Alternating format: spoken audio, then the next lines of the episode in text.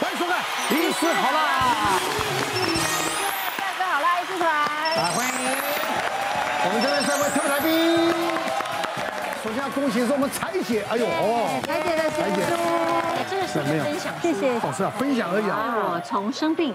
哎呦慢慢恢复健康，然后觉得说，如果这本书可以帮助一些朋友，是嗯他们可以在呃很少的金钱，然后就可以得到健康跟美丽的话，哦呦，是是是是，而且看起来依旧很像少女。嗯漂亮。呃讲讲话真不 实在，啊真实在，对，实在。哎，我们这几十年的朋友老朋友了，对不，对那最重要的，你你你这个是让我要叫滚轮健康瘦啊，滚筒哦，滚筒，滚筒，滚筒，那就是其实来就是放松肌肉的，对对对对不对筋膜？筋膜是筋不膜是放？松待会要找时间哈，现在帮我们做示范，好好吗？谢谢谢谢台姐，欢迎，好，好啦，常常有人说自己说，哎呀，我已经少吃多动了，嗯是嗯可是我还是瘦不下来啊。我跟你说，我就是呼吸都会胖，我就是压力使我发胖。哪个你相信吗？我不相信，我觉得人都是借口啊！我常讲啊，如果一个人的口腹之欲啊，都控制不了的话，你你还有什么事情可以做得好没？错我一直常常这样子，你的名言跟人家勉励，对哎，鼓励，对，好不好？连口都控制不了，哎都你还能 干嘛？但是你这样讲，有但很多人都是因为压力呀、又不是说你说了就算了。我没有讲你啊，哪有你一进来就说你越来越像麻原彰晃，真的很失礼耶。不要吵架。 我们今天呢，就是要来讨论，哦来，我是们来看看讨论什么呢？总是越忙越胖，压哎力让你受不了。我们请举圈插牌，我一定是举叉的嘛，对不对？好，这三个都圈，对呀、真的绝好，真的啊真真的的，有影响。逸轩你因在说为其，实真的压力会让你的口腹之欲更旺盛，像我个人就是属于那一派的人， 然后我的食量大到就是可能就是因为我很爱吃肉，所以常常会去吃那种吃到饱的那嗯种。你看嘛，就是爱吃肉 嘛，他自己讲爱吃肉，他压力大才去压吃力肉。大，啊所以你会觉得哇，大口吃肉那种感觉很满足、很过瘾，然后就会去吃那种吃到饱的什么烧肉啦，或者是火锅，然后就可以狂吃那种三四个小时。比如说，就像我前几个礼拜吧，就跟大家一起去吃那个什么日式炸猪排，你我看看个人我个人可以吃完一一份半，那时候你压力很大吗？很大哦， 每天。对啊，就是去舒压啦。对，然后就觉得吃了哦，疗愈疗愈。然后我吃完一份半之后，紧接着大家就杀去夜市，然后又买了大概十几样的各种小吃，再继续吃，没有停，这不停歇的哦。然后比如说我去吃那种火锅吧，那我那一份肉是加大，然后我还吃两份。这跟压力有什么他关？讲的多得意啊！各位，你看他表情有多哎得意 呀、啊！你光听就觉得压力好大，你不觉得吗？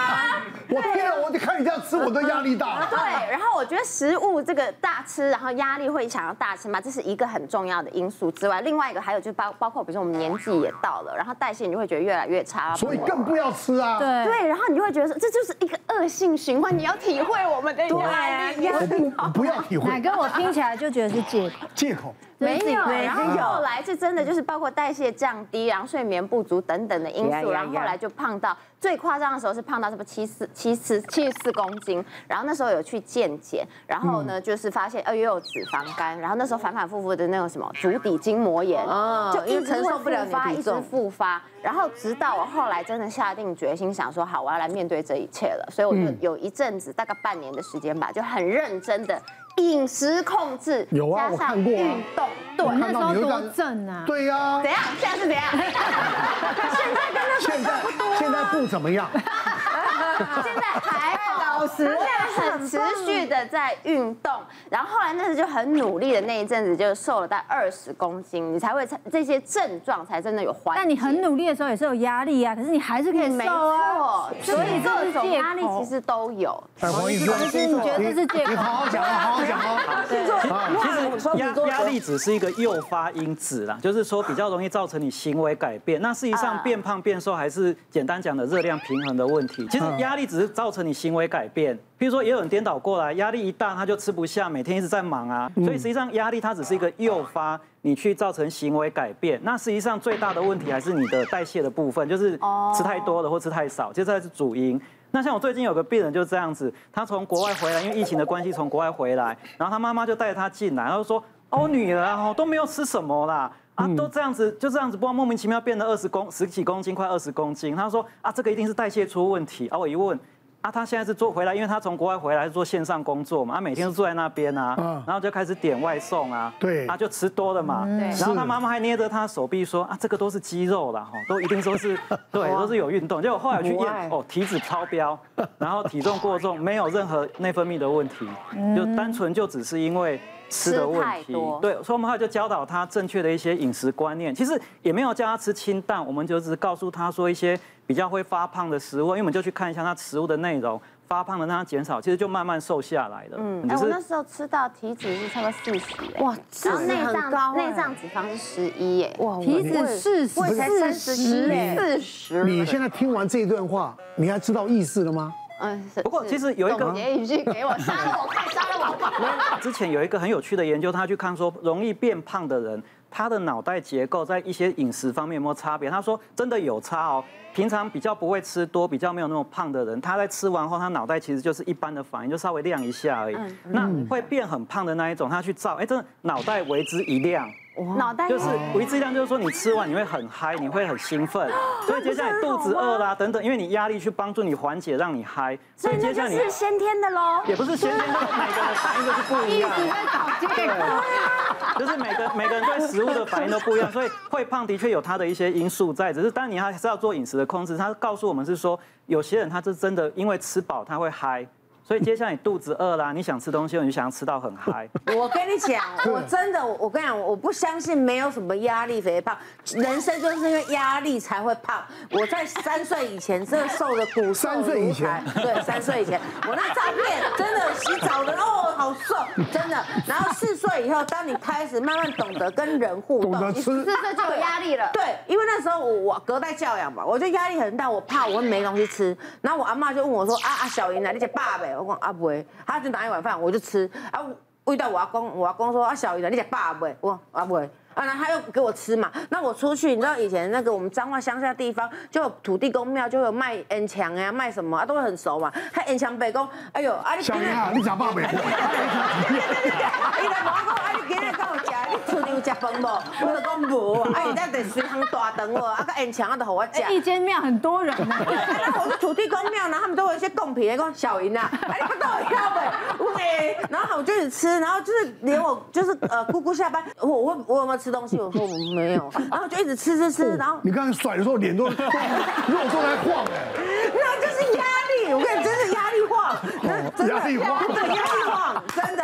然后我从那时候开始，当然就慢慢长大，进演艺圈就就比较好一点点。然后我我觉得最难能可贵就是真的妈妈这件事，并不是每个人都像丽婷这么棒，生完小孩身材好成这样，或像彩姐。然后你知道吗？我就是一去生我生小孩的时候，哦，胖真的胖蛮多的，但很多人都会跟妈妈讲说啊，放心啦、你现在的胖不是真的胖，你到时候母奶给他喝一喝，啊就瘦了然后小孩不出来，你整个就消瘦了。那我就听到这样子，我就很安逸，觉得做个快乐的孕妇，然后我就吃吃吃吃吃，然后就真的胖了二十几公斤。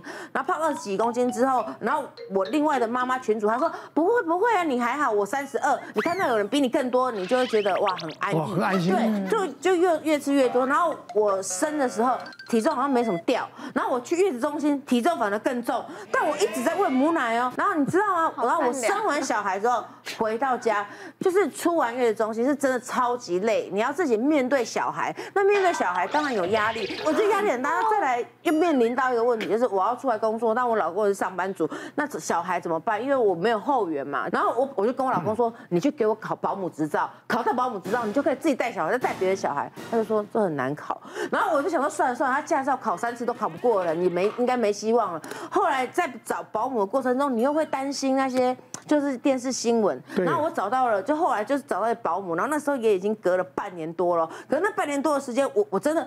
照顾小孩，我就只有他最后睡觉那一点点时间我才吃，就一天就吃一餐，应该要瘦，对啊但是越来越胖。